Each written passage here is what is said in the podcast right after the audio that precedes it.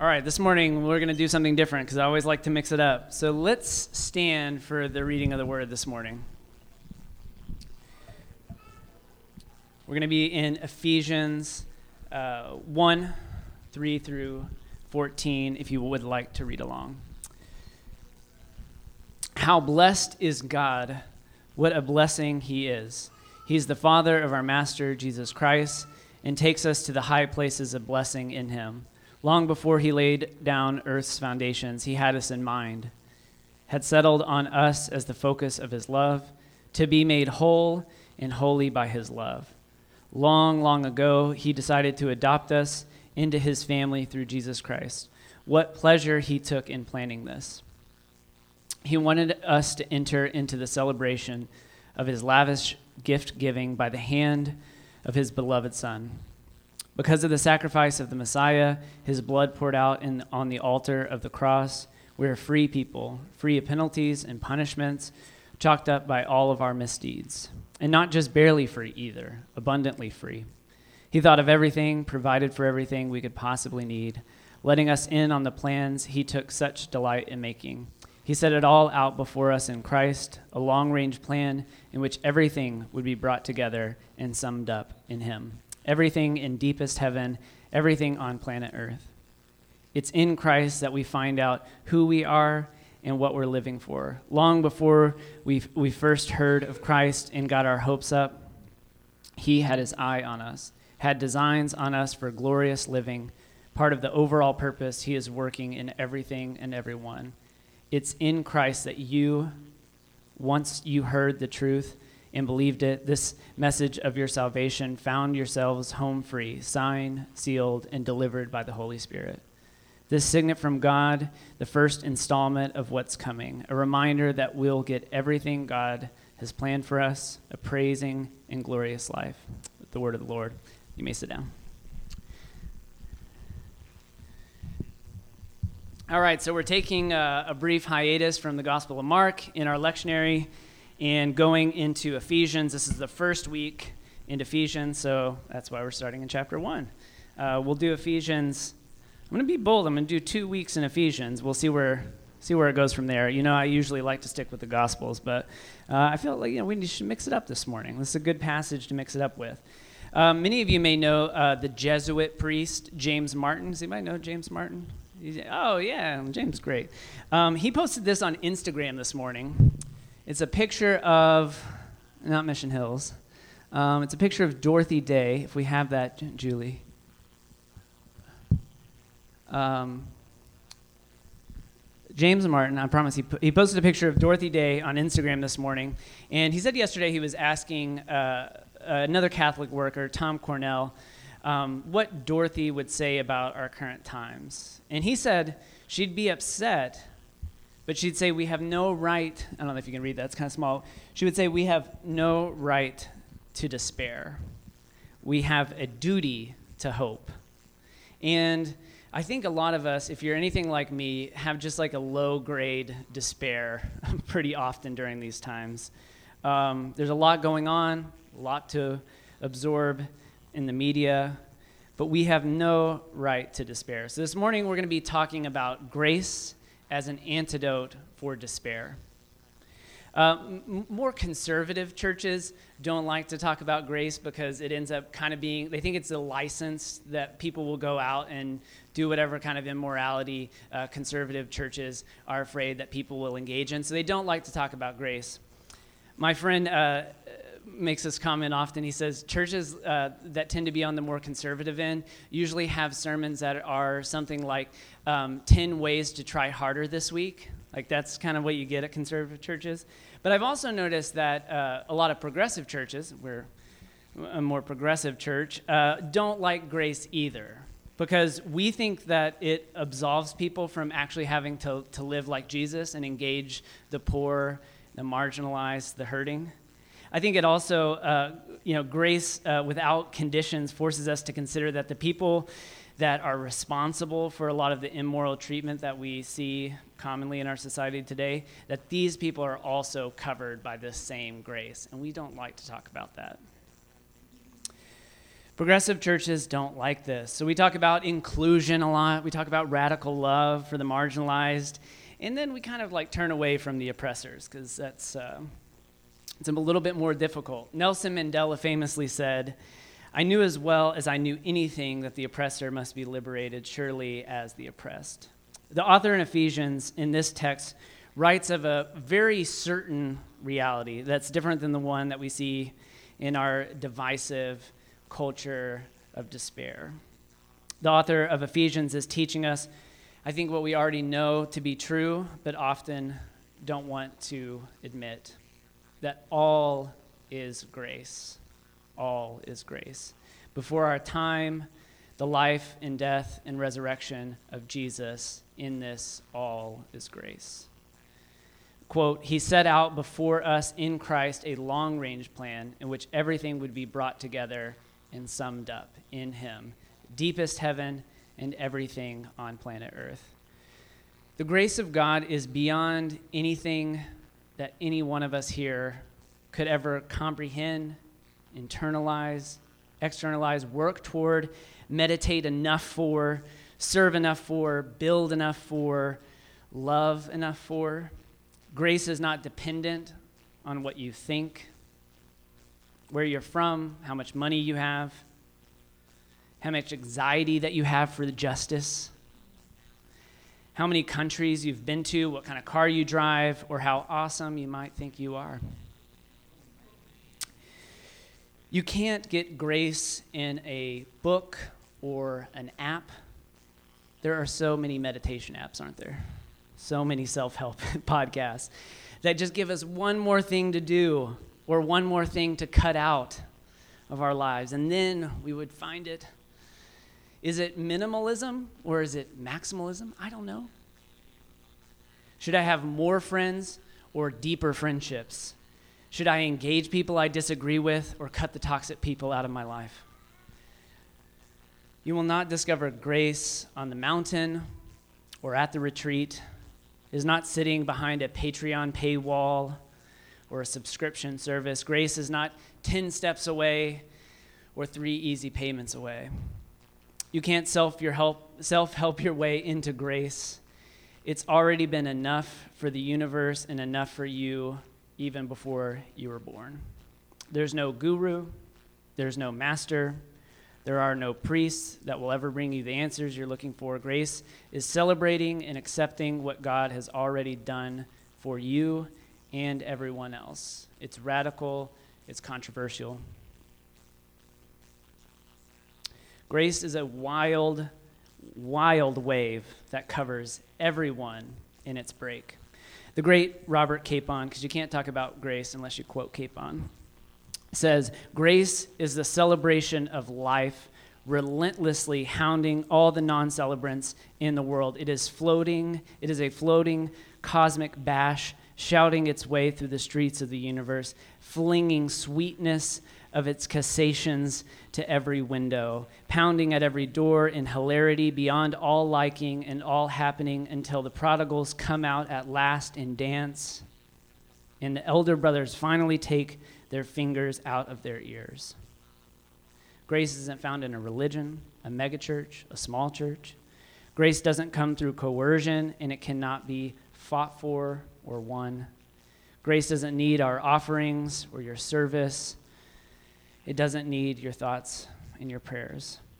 I believe this is the truth of the universe and the meaning of the gospel that there is nothing you can ever think, say, or do that excludes you from the all consuming avalanche of God's love and acceptance for you.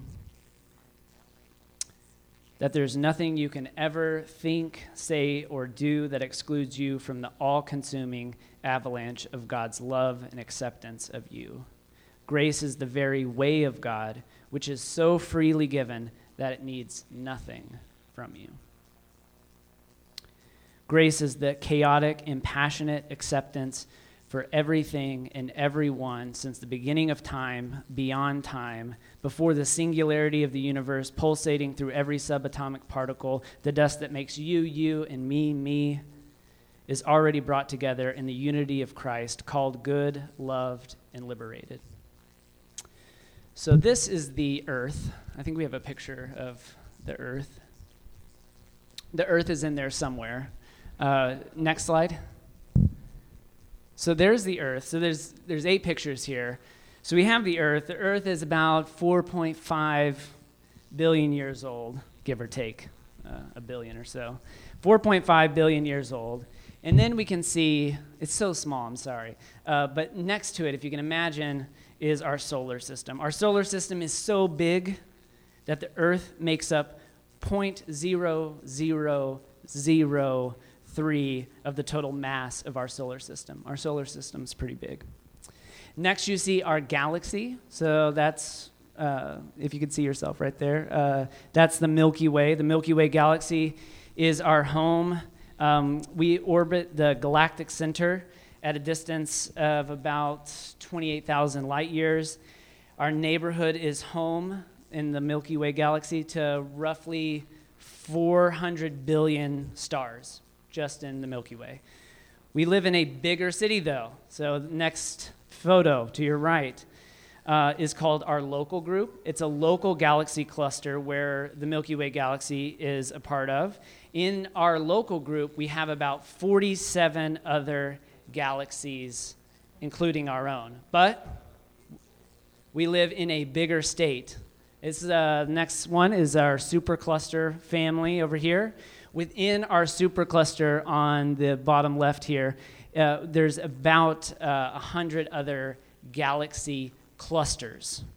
So, what we see on the top right, there's about a 100 other galaxy clusters in the bottom left there each with billions of their own stars and planets. So hundreds of galaxy clusters, billions of stars and planets. But it's still bigger than that. The observable universe, as we move further to the right, actually contains um, t- it's 28 billion light years that we can roughly estimate, uh, and 90 billion light years in uh, diameter. And within our known universe, which is you know, an estimate, there's about 10 billion more superclusters. 10 billion more superclusters um, that each contain millions of their own galaxies. Uh, and the universe, as you may know, is still expanding.